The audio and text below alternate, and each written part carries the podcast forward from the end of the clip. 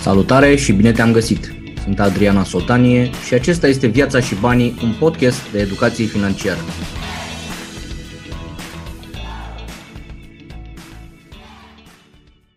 Uh, am ales pentru astăzi că e vineri un subiect uh, de reflectat pentru weekend și anume personalitatea financiară. Uh, atunci când țin cursuri prin uh, companii, ăsta este primul lucru despre care aleg să vorbesc. Majoritatea oamenilor când uh, majoritatea oamenilor când vin la cursuri de educație financiară se așteaptă sau vor rețete, scheme, combinații. Salut Iulian!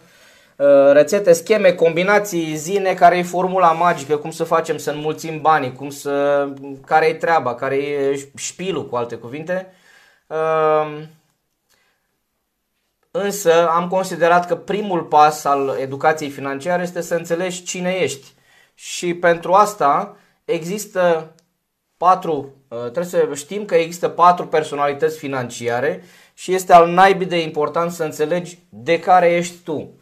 De care ești tu dacă ești singur și este extrem de important să înțelegi și de care este, uh, ce fel de personalitate financiară are partenerul tău de viață ca să vă dați seama unde sunt punctele voastre de conflict, de posibil conflict, unde nu vă înțelegeți și de asemenea unde vă aliniați cumva perspectivele.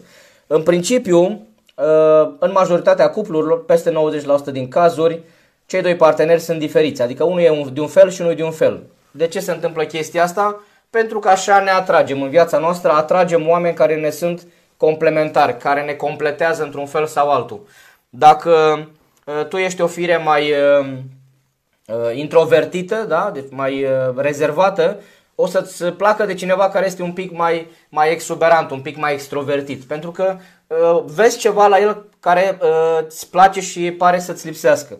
Și din partea cealaltă e la fel de adevărat. Dacă tu ești mai împrăștiat, mai uh, uh, aerian un pic, mai, mai extrovertit, o să-ți placă într-un fel de cineva și o să-l atragi în viața ta pe cineva care este complementar ție, care te completează și îți, îți ține cumva spatele pe anumite lucruri.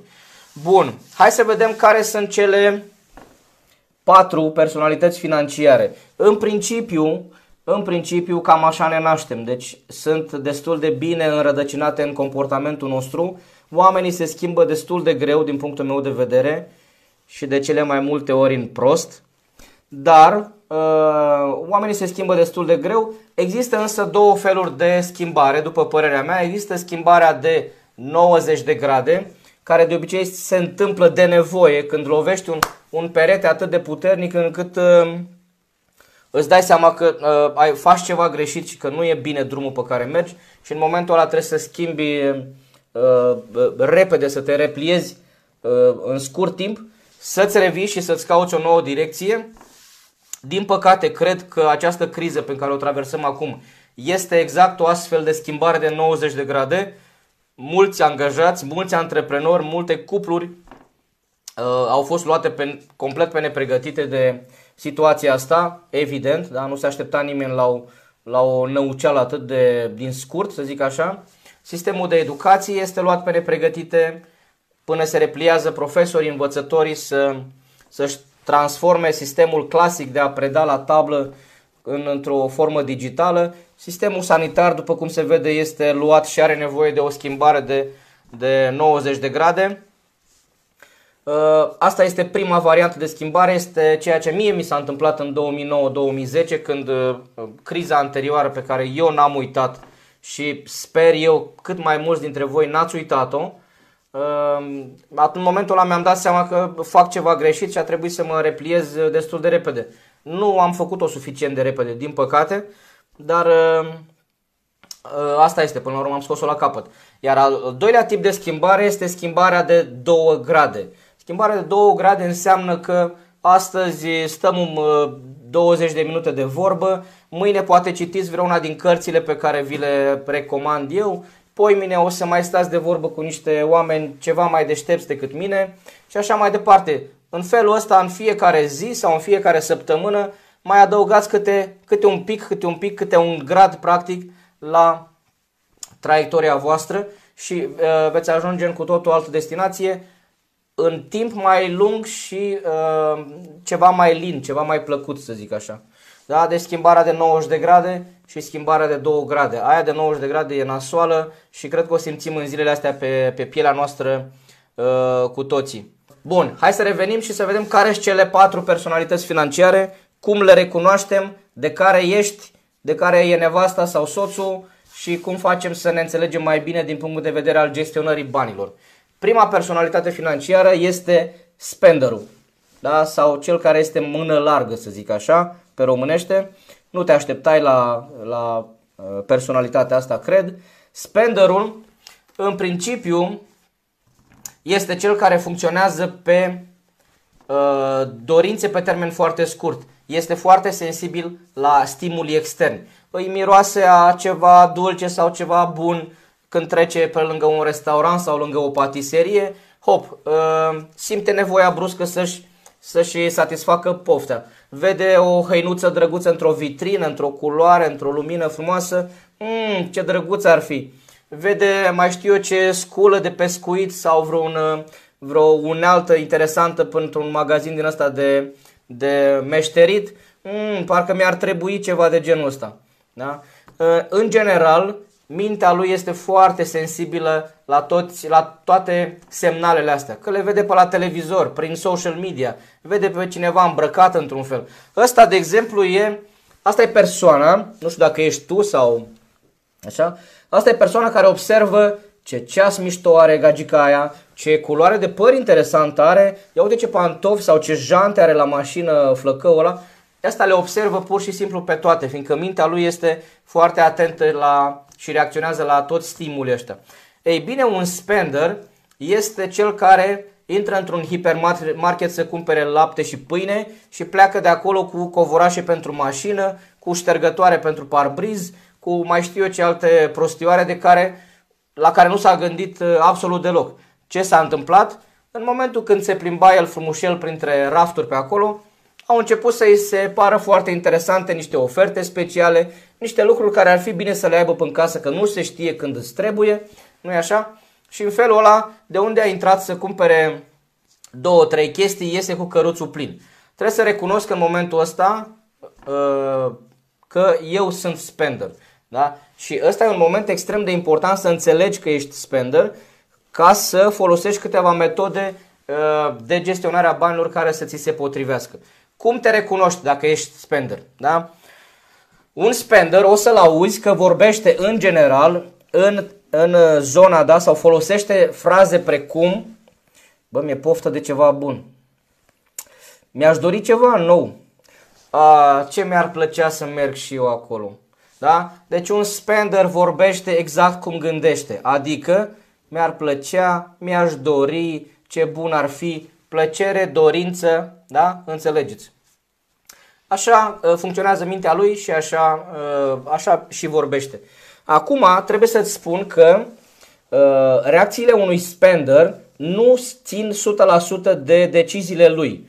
În corpul unui spender, deci este o combinație de psihologie și de uh, biologie internă a corpului lui. În corpul unui spender, deci nu e vina lui, e vina mamei lui sau tatălui, deci nu, na, săracul nu e vina lui, nu vă supărați pe el, da? Pe spenderul ăsta. E, ce se întâmplă? În corpul unui spender, uh,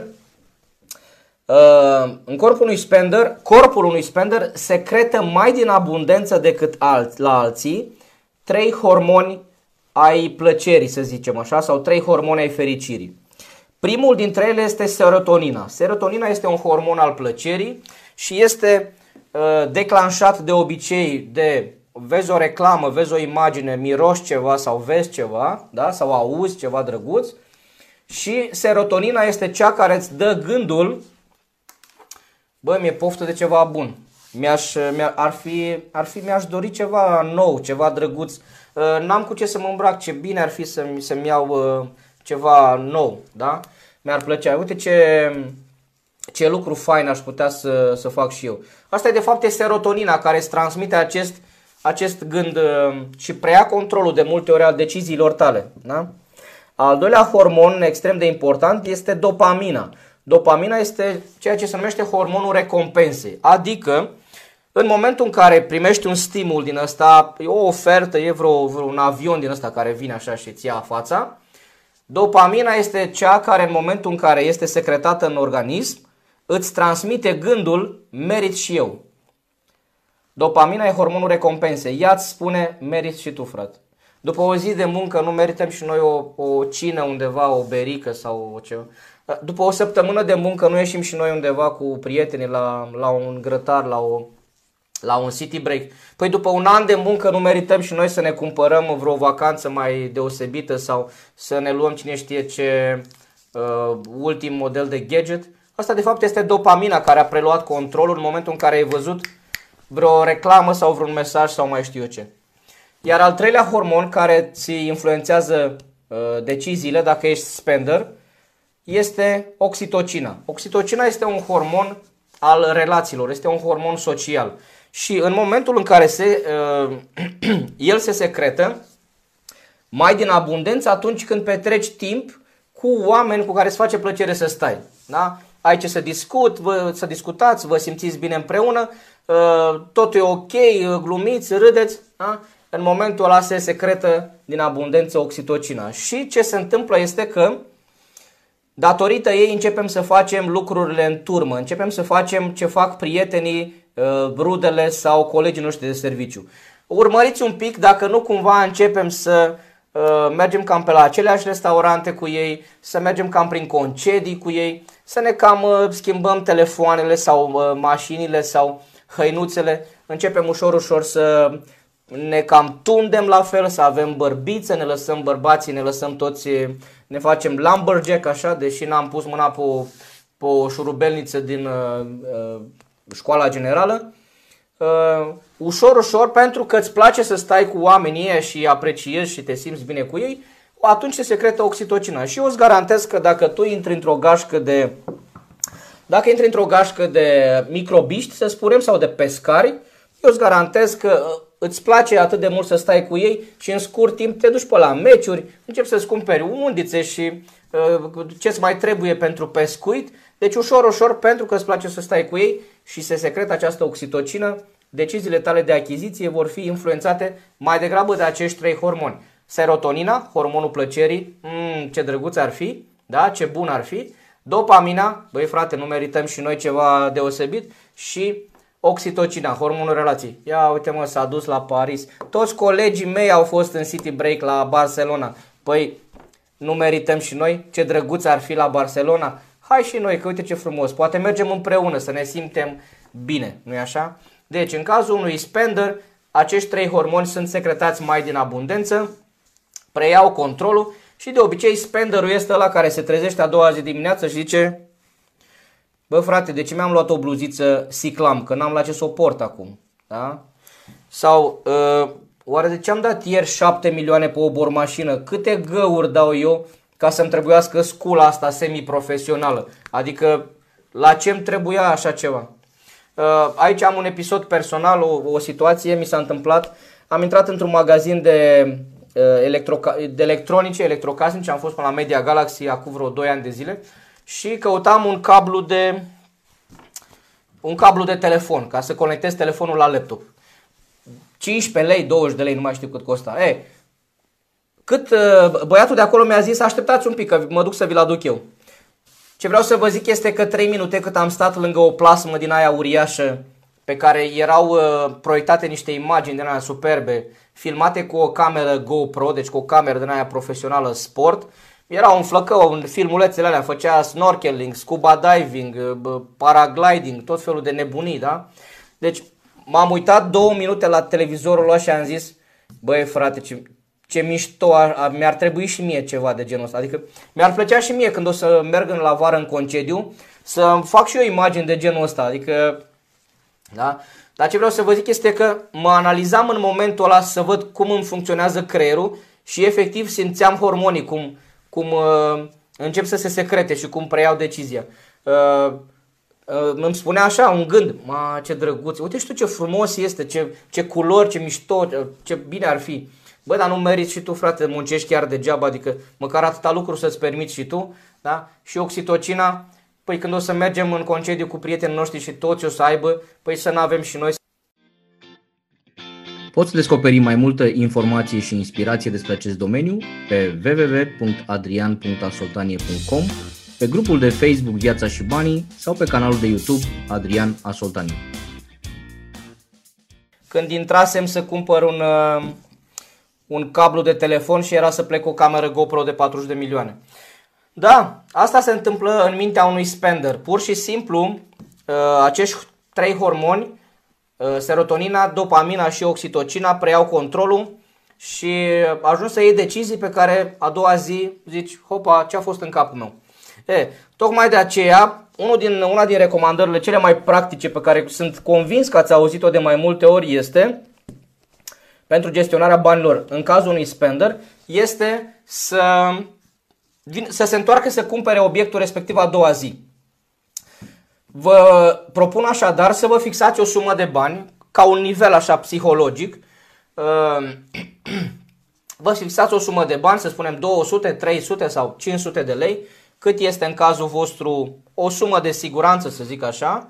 Ehm, deci fixați-vă o sumă de reper, un, un număr să spun așa, 2-300 de lei și în momentul în care vă bate gândul să cumpărați ceva peste suma aia, aveți practic două opțiuni. Prima este, o să mă întorc să-l cumpăr mâine, da? Ce se întâmplă până mâine? Până mâine cei trei hormoni se liniștesc, vei pleca din fața vitrinei sau din fața uh, patiseriei sau din fața, uh, din magazinul de amenajări interioare, da? Vei pleca de acolo, hormonii se vor liniști și a doua zi, dacă îți mai trebuie, dacă uh, îți trebuie cu adevărat obiectul respectiv, te duci și ți lei. Dar de cele mai multe ori, o să, o să te trezești și o să uiți de faptul că uh, în ziua anterioară erai cât pe ce să cumperi cine știe ce.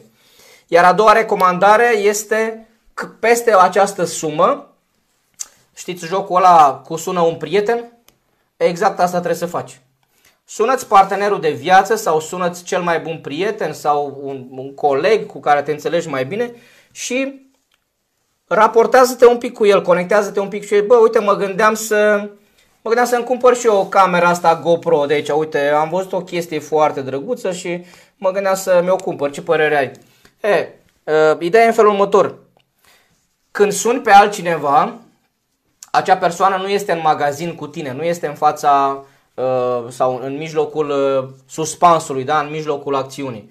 Și de cele mai multe ori o să-ți spună câte, câteva întrebări, gen, Băi, da, uh, unde te duci tu în concert? Tu faci parasailing, paragliding și uh, snorkeling, adică stai un pic așa, tu crezi că la Mamaia este apa din uh, Maldive? Adică începe ușor, ușor să spună niște întrebări pentru că el nu este sub impulsul serotoninei, oxitocinei și dopamii. Este acasă și face... Păi ia, imaginați-vă voi un pic că în momentul în care eu mă uitam în magazin la camera aia de 40 de milioane, o sunam pe, pe Gabi, pe nevastă mea, să o întreb Uh, dragă, uite, am văzut aici una, o, una, o cameră video ca de 40 de milioane să, să filmăm și noi în Grecia când facem snorkeling. Păi probabil că venea și mă lua de urechi și mă ducea acasă, nu-i așa? Bun, deci ăsta ajută foarte mult. Revenind, uh, a doua personalitate este Saverul. Saverul este ca un călugăr Jedi, pe ăsta nu-l impresionează absolut nimic, n-are nicio treabă. Dar ce vreau să vă zic este că Saverul de cele mai multe ori are două puncte de reper foarte importante pentru el. Pe de o parte, anumiți saveri au un obiectiv foarte important în viitor, adică își doresc fie să-și cumpere o casă, să-și plătească locuința mai devreme, să-și cumpere o mașină sau să viziteze o destinație, vor să-și trimită copiii la o școală bună sau au un obiectiv puternic în viitor, da? un obiectiv consistent și atunci, având acest punct de reper, un saver va analiza mai bine deciziile pe care le ia astăzi. Adică se va gândi, bă frate, uh, chiar îmi trebuie oare telefonul ăsta nou? Că uite, eu de fapt mă strâng bani ca să plătesc casa sau strâng avansul pentru casă sau vreau să fiu liber financiar. Și atunci, având punctul ăsta de reper, ce, bă, da, chiar nu-mi trebuie. Mă înțeleg că s-a lansat nou model de 11 XML, nu știu de care, dar n-am nevoie că treaba mea sau obiectivul meu este mai mare și mă, am la ce să mă raportez. Pe de o parte, deci un saver are acest, această ancoră puternică în viitor care îl trage spre obiectiv. De aceea, una din primele întrebări pe care eu le pun la curs este de ce ați venit? De ce ați venit la cursul ăsta? Că putea să vă duceți. Companiile în perioada trecută ofereau cursuri de absolut orice. Da? De la mindfulness, meditație, ikebana, fotografie cu telefonul, orice. Ce căutați la cursul ăsta? De ce ați venit? Pentru că ăla este primul pas pe care trebuie să-l faci. Am venit aici pentru că vreau să învăț asta sau vreau să ajung aici. Bun. Uh, și îți spuneam că un saver fie are un obiectiv important în viitor, fie se sperie sau vrea să evite o experiență trecută uh, foarte, ne, foarte neplăcută. Și o să găsiți experiența asta de multe ori sau abordarea asta la părinții sau la bunicii voștri. Cei care au trecut prin perioade foarte neplăcute, cu multe lipsuri. Da?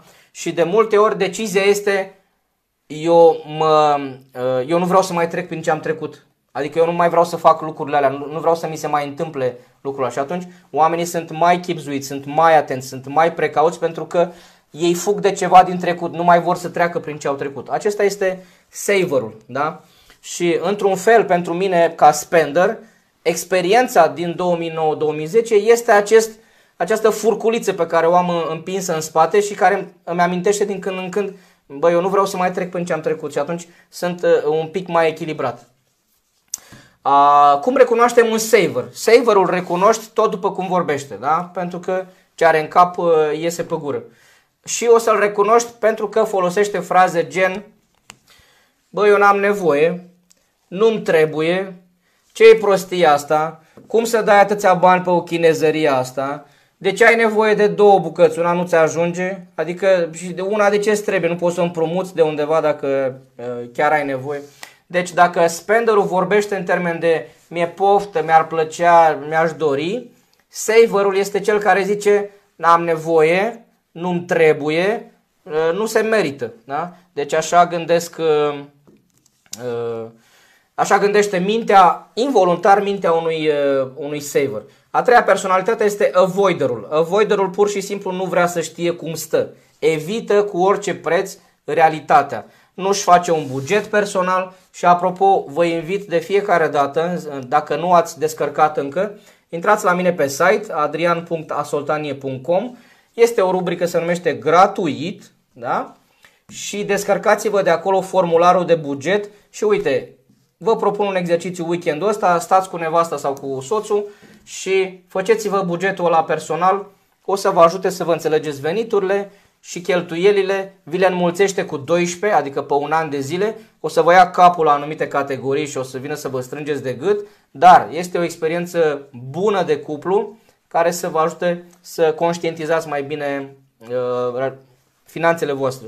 Bun, ne întoarcem. Avoiderul nu vrea să știe cum stă. Nu-și face un buget personal să-l ars cu focul, nu citește ca lumea un contract de creditare, deși se bagă într-o chestie pe Uh, se bagă într-o chestie pe 30 de ani, nu citește mai degrabă de mai departe de prima pagină unde trebuie să semneze. Vă spuneam eu ieri de, sau alaltă ieri parcă, de febra casei. Emoția care te preia controlul în momentul în care ești, ești foarte aproape să-ți cumperi locuința. Nu mai citești, nu te mai interesează nimic.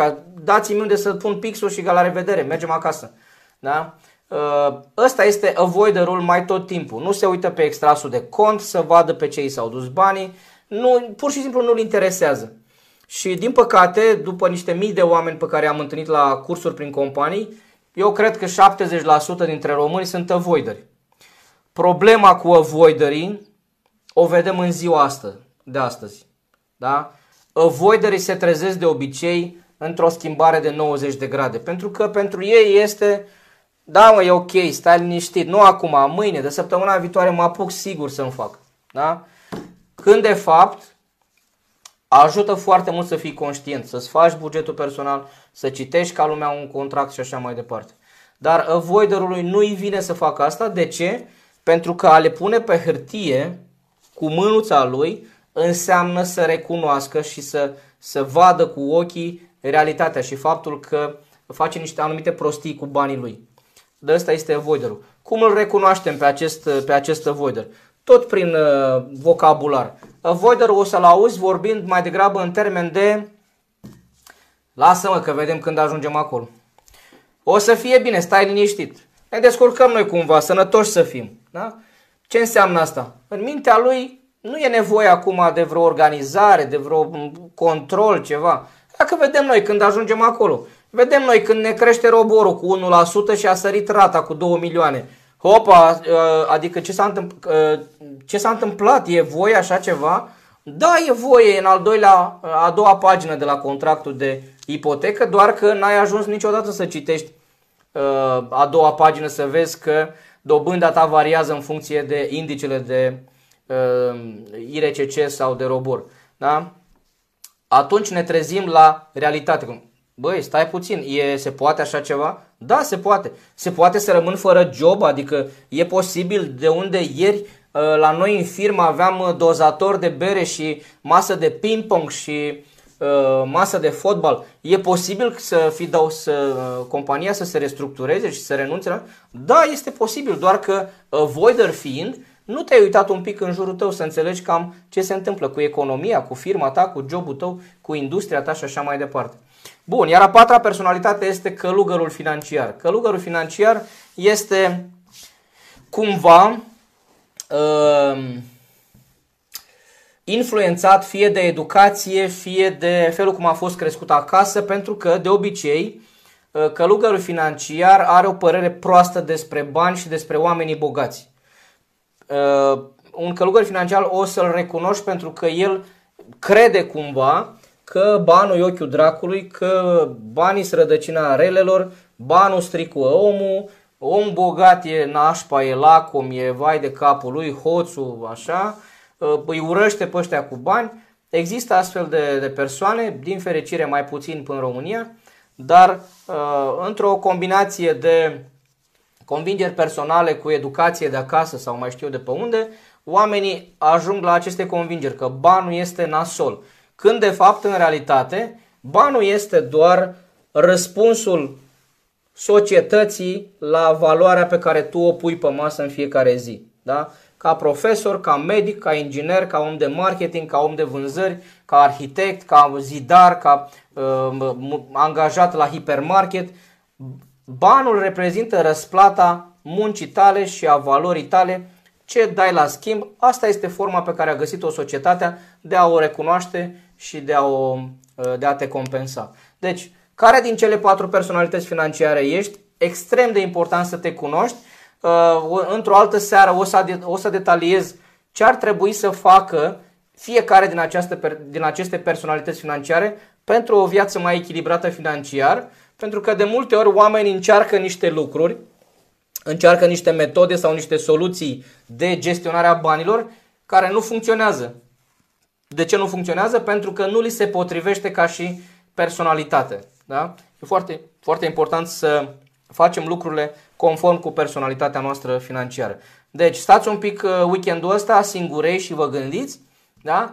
Uh, sau împreună cu partenerul de viață, eu vă garantez că vedeți lucrurile diferit. Nu doar parteneri de viață, dar cei care aveți doi copii, așa cum am și eu, gândiți-vă un pic dacă ei sunt la fel. Eu știu sigur că fetele mele nu sunt la fel și știu asta de când erau foarte, foarte mici. Iar acum când sunt uh, ceva mai mari, cu atât mai diferite sunt. Deși mâncăm aceeași mâncare la aceeași masă, mă aud vorbind aceleași lucruri, nu e ca și când unei îi spun niște lucruri și lui sor să-i spun altceva. Copiii, ambii copii aud aceleași lucruri, trăiesc în aceeași casă, da? Fac, facem aceleași lucruri, mergem în aceleași concedii, exact aceleași lucruri. Dar uh, personalitățile lor sunt diferite. Gândiți-vă weekendul ăsta de care sunteți și cei mai important să înțelegeți este că dacă ești spender, e important să apreciezi în viața ta un saver care îți mai pune un pic frână, care te ajută să fii un pic mai echilibrat, pentru că ar e foarte ușor pentru tine să o iei în porumb.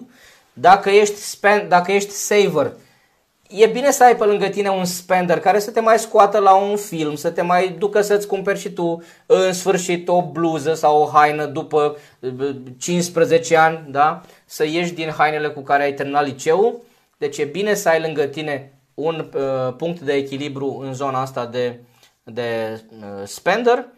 Uh, un avoider este bine să aibă pe lângă el un saver care să-i mai atragă atenția, să spună fii un pic atent aici, chiar îți trebuie, chiar ai nevoie, hai să ne mai gândim un pic. pentru că ei funcționează cu viteze diferite, da? Și atunci ai nevoie, ai, la mașină ai nevoie și de accelerație, ai nevoie și de frână, da? Cam așa funcționează în principiu uh, lucrurile. Bun, și așa încât gândește-te un pic în weekendul ăsta de care ești, aștept să-mi dați un, uh, un mesaj, uite, avem un uh, uh, Fabian care zice că este saver, clar, felicitări, dar ai grijă, dragă saver, să nu fii chiar foarte chitros așa, da? sau foarte saver, pentru că ce se întâmplă cu saverii, uh, dacă sunt foarte focusați așa, uh, pericolul este ca la un moment dat, la 50 de ani, să ajungi la concluzia că toată viața tu n-ai făcut nimic pentru tine. Că te-ai abținut, că ai strâns, că ai numai pentru copii, pentru nevastă, pentru, că tu tot timpul te-ai sacrificat pentru alții și tu n-ai fost într-un concediu ca lumea, n-ai mâncat o prăjitură ca lumea, n-ai condus o mașină ca lumea, nu ți-ai permis o haină sau mai știu eu ce. Și toată frustrarea asta se acumulează uh, ceva mai târziu și atunci riști să faci una din aia nefăcută, adică practic tot ce n-ai cheltuit și ce n-ai făcut toată viața Uh, începe atunci să-ți cumperi vreo motocicletă, vreo barcă, vreo, faci vreo năzdrăvănie de genul ăsta. Da? Deci e bine să fii saver, dar lasă-ți o supapă din asta de, uh, de uh, o mică sumă de bani pe care să o ai într-un plic sau într-un cont, băi, 2-300 de lei, banii ăștia îmi iau și eu ceva, în fiecare lună fac ceva, mă duc la un film, mă duc la un spectacol, îmi cumpăr o pereche de ceva, habar n-am, orice. E bine să ai această supapă de, de eliberare pentru, pentru frustrările astea pe termen lung. Bun, hai să vorbim și despre uh, întrebări. Dacă ați aflat ceva interesant astăzi și credeți că ar ajuta prietenii, colegii voștri, evident aș aprecia foarte mult dacă dați un, uh, un share și să luăm niște întrebări sau niște comentarii. Delia zice, cu statul ăsta acasă ne plătim și datoriile. Felicitări, Delia. Uh, într-adevăr, multe din uh, lucrurile pe care le cumpăram în mod normal, în momentul ăsta nu mai sunt disponibile. Nu mai ai pe unde să mai ieși, nu prea mai ai ce să mai faci. Sau că am dus festivalurile, s-au dus concertele și toată zona asta și atunci uh, e posibil să-ți mai rămână niște resurse. Pentru că eram vorbit de datorii, plătim datoriile în scara datoriilor, da? de la cea mai mică la cea mai mare. Dar întotdeauna uh, prioritatea, mai ales în zona asta, este, în perioada asta, este siguranța. Deci construim, construim această fundație de siguranță și după aceea, evident, ne ocupăm de, de datorii. Ramona mă întreabă, Bun, Adrian, ce părere ai despre creditul sau cardul de credit fără dobândă? Cu dobândă zero, îmi spun, mă întreabă ea de un card aici, dar nu are importanță că toate funcționează cam pe același principiu. Uh, vă spuneam eu ieri că o bancă uh, sau ar trebui să vă uitați la o bancă precum la un magazin de pantofi. Dacă îți trebuie sandale, că s-a făcut frumos afară uh, și porți mărimea 37, intră, ia sandalele și cât este frumos afară, poartă sandalele respective. Dacă a început să plouă, nu mai purta sandale, lasă-le acasă, puneți cizmele de cauciuc. Da? Sau viceversa. Dacă e vreme urâtă, e toamnă, poartă cizmele de cauciuc. Dar dacă s-a făcut frumos și a, a, s-a uscat pe jos și e cald afară, lasă cizmele acasă și ia-ți pantofii sau sandalele. Acest principiu se aplică și la cardurile de credit.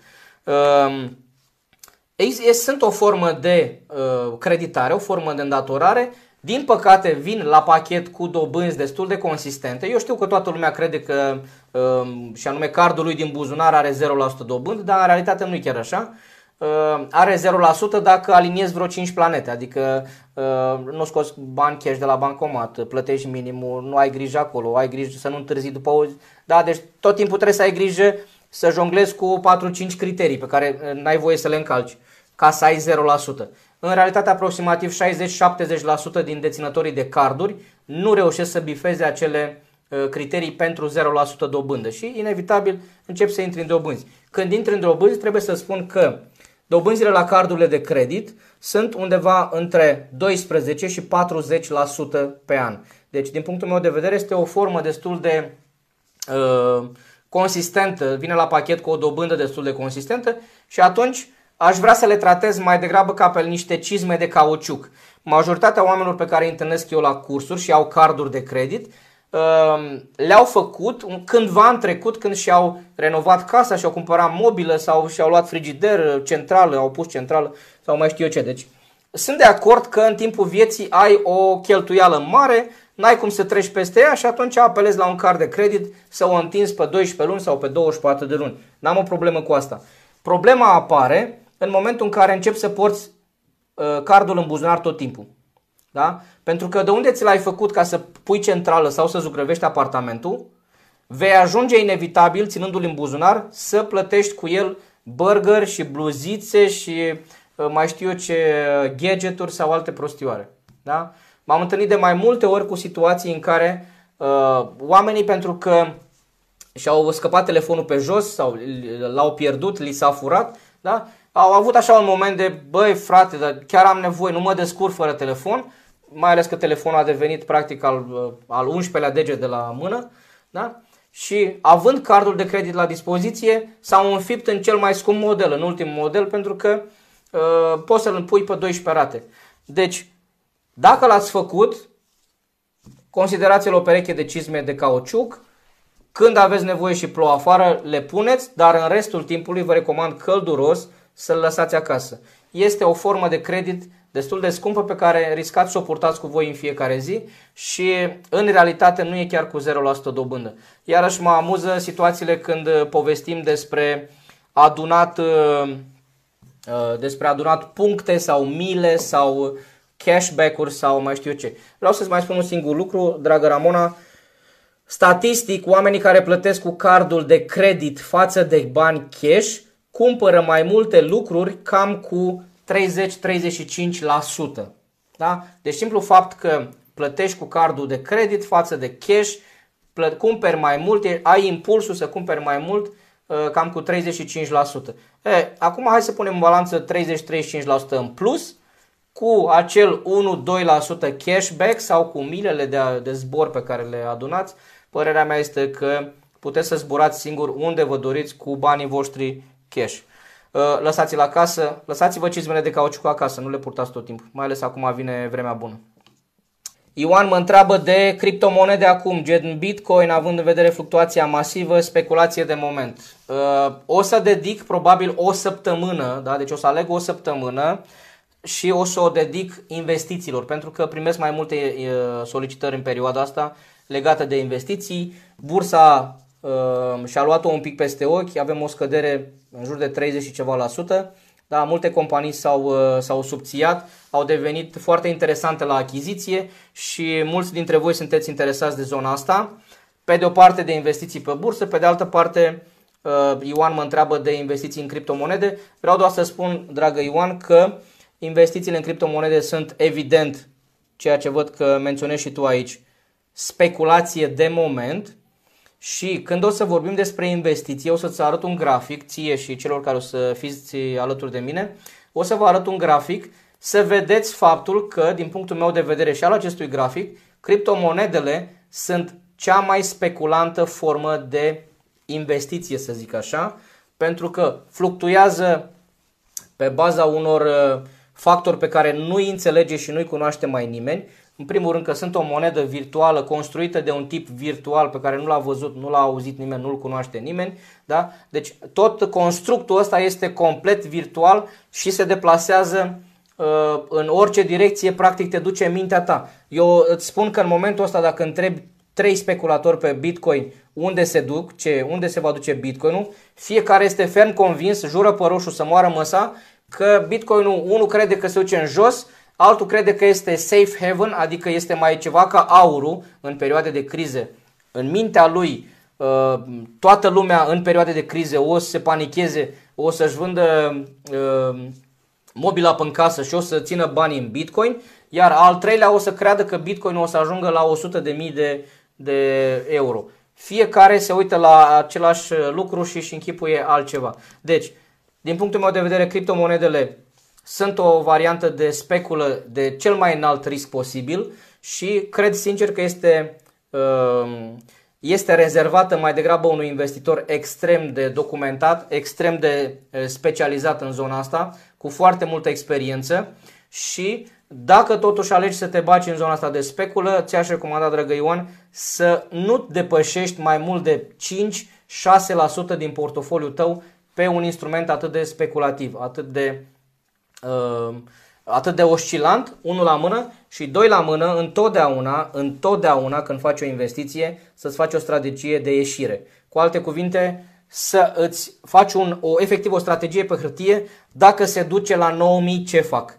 Vând jumătate și rămân cu jumătate în piață sau vând un sfert. Dacă se duce la 12.000 ce fac? Dacă se duce la 3.000 ce fac? Întotdeauna trebuie să ai o strategie de ieșire făcută înainte să intri. Da, o să am o săptămână uh, o să am o săptămână în care vorbim numai despre investiții. Am vrut întâi zilele astea și probabil că și săptămâna viitoare să vorbim despre stabilitate și după aceea începem să ne uităm cum uh, înmulțim banii. Uh, Alin mă întreabă despre momentul de achiziție a unui apartament. Bun, dragă Alin, tot așa într-o seară vreau să vorbim, cred că o să pun chiar subiectul ăsta, achiziția imobiliară, pentru că și asta intră tot la zona de investiții. Ori o cumperi pentru tine, ori că o cumperi să-l închiriezi. Uh, sunt câteva criterii pe care trebuie să le ai în vedere și acolo. Deci, Alin, mulțumesc mult pentru întrebare. O să vorbim despre uh, moment de achiziție al unui apartament. Uh, n-ar fi chiar ăsta, așa încât dacă poți să mai stai 3-4 zile până vorbim despre apartamente, cu mare drag. Cartea de astăzi cu care vreau să vă las este Tony Robbins, de neclintit. Da? Este o carte scrisă pe baza experienței unora din cei mai mari investitori din lume, în baza discuției cu niște oameni mult mai pricepuți decât Tony Robbins în zona de uh, finanțe personale și de investiții, dar Tony Robbins este un, un extraordinar trainer și este un extraordinar speaker. Vă invit să-l, vă invit să-l urmăriți pe YouTube. Este și un uh, documentar pe Netflix care se numește I'm Not Your Guru. Am avut onoarea să merg să particip la un eveniment al lui Tony Robbins în Polonia cu vreo 4 ani de zile, cred. Este ceva absolut extraordinar. Imaginați-vă o sală cu 8.000 de oameni.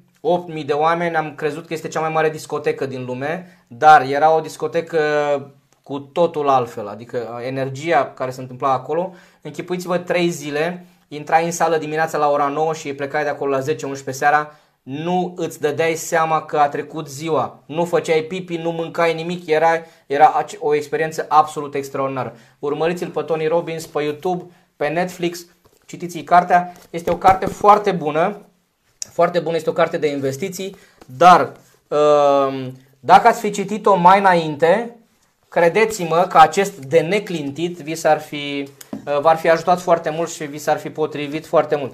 Uh, e practic un rezumat mai ușor de înțeles, mai simplu de înțeles al unei Biblii, da, unei cărți mult mai groase pe care a scos-o acum vreo 3 ani de zile, cred. Acum vreo 3 ani de zile, 2 sau 3 ani de zile, Money Master the Game, da, ambele sunt în varianta românească, le găsiți și în limba română. Uh, puneți mâna și citiți, că tot aveți timp uh, zilele astea. Tony Robbins, urmăriți-l un pic, da? Stați aproape, puneți deja întrebările voastre dacă aveți curiozități. O să vorbim și despre criptomonede, deși uh, fiecare, v-am spus, în universul ăsta are propriile idei. Vasile mă întreabă ce părere am de dolarul virtual, o părere. Marea majoritate a dolarilor sunt virtual, de fapt, există doar o, un procent uh, al acestei monede care se află în monede fizice, în bancnote fizice. Grosul uh, Uh, acestei valute este într-o formă, circulă într-o formă virtuală. Uh, dacă te gândești că ar putea apărea un dolar uh, sub formă de criptomonedă sau ceva, n-aș vedea care e mare diferență, că îl faci cripto sau că e virtual așa cum este acum și băieții printează dolari doar din tastatură, nu cred că face mare diferență. Cred însă că dolarii sunt o formă de a-ți proteja o parte din avere. Dacă aveți niște sume ceva mai consistente, Doamne ajută, felicitări, o parte din ele ar, ați putea să le țineți în dolari americani. Eu vă mulțumesc încă o dată că ne-am revăzut. Dacă ai aflat ceva interesant și util azi, îți mulțumesc dacă împărtășești și prietenilor tăi. Educația financiară e despre viață, nu despre bani. Să ne vedem sănătoși și prosperi. Adrian.